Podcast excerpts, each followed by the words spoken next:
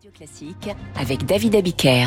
Il est bientôt 8h et nous retrouvons Franck Ferrand pour son point du jour quotidien. Bonjour Franck. Bonjour David, bonjour à tous. Quel 21 novembre avez-vous choisi de nous rappeler ce matin? Le 21 novembre 1783, moment très important puisque pour la première fois, deux hommes vont s'affranchir des lois de la pesanteur.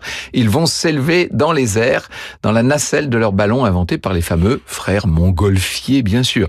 Il s'agit, vous connaissez leur nom, de Jean-François Pilâtre de Rosier et du marquis d'Arlande. Ils alimentent une chaudière au foin, mais oui. Et à 13h54, comme nous dirions nous aujourd'hui, on disait deux heures de relevé à l'époque, devant le château de la Muette, le ballon décolle, emportant les deux hommes. Alors, aujourd'hui, ça nous paraît presque banal, mais vous imaginez pour l'époque, Ah bah, très- fantastique. Très dangereux surtout au foin, dis donc. Alors, il me semble qu'avant ça, on avait testé l'appareil sans un être humain à bord. Oui, c'était des animaux qui avaient essuyé les plâtres. Le 19 septembre de cette même année 1783, au château de Versailles, s'il vous plaît, en présence du roi Louis XVI, un coq, un canard et un mouton étaient montés à près de 500 mètres d'altitude et puis le ballon était gentiment venu retomber dans la forêt de Vaucresson.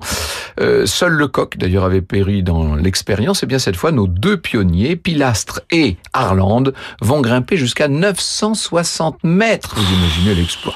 Pour la petite anecdote, c'est en observant la fumée qui montait de sa cheminée que euh, Charles Montgolfier, il avait un petit sac en papier, il avait vu ce sac en papier décoller littéralement, ça lui avait donné l'idée de son ballon.